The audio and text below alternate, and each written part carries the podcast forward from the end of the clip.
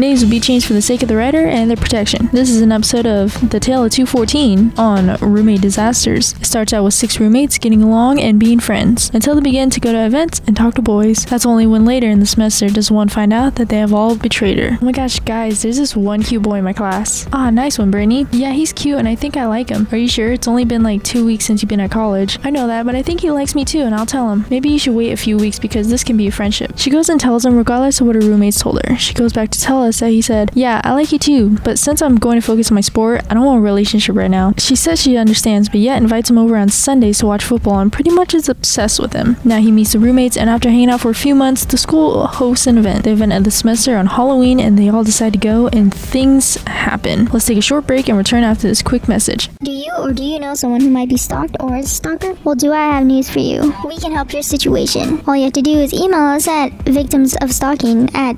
younknow.com with information about them or where we might find them. Then we will have a little chat and you will be left alone. Though if you are a stalker, just call your local authorities and turn yourself in, you creep. Now back to our regular program. Oh my gosh, Luke just told Susie that he would rather dance with her and not me, right in my face, than go dance with someone else. I mean, you guys aren't dating or anything. He can do what he wants. Yeah, but I wanted to be with him. After the dance, the other roommates see that Susie has been leaving late and are starting to get suspicious of where she goes. Little do they know, Susie has been going to see Luke and they've been hanging out with each other for some time now. Then one day we see that Kelsey has left one day too. Wonder where she went? Well, she would go and hang out with Fred because he talked with Brittany before Luke came along. Now we have Paige. Paige is talking with James that Brittany also liked, but only for his car. Oh my gosh, guys, I've been talking with Fred and I might keep hanging out with him. Yeah, I've been talking with James and it would be honestly pretty funny to complete the cycle of us hanging out with the guys Brittany like. We don't know what will happen between them if this all unravels, but we will just have to wait and see. Thanks for tuning in to another episode of Roommate Disasters.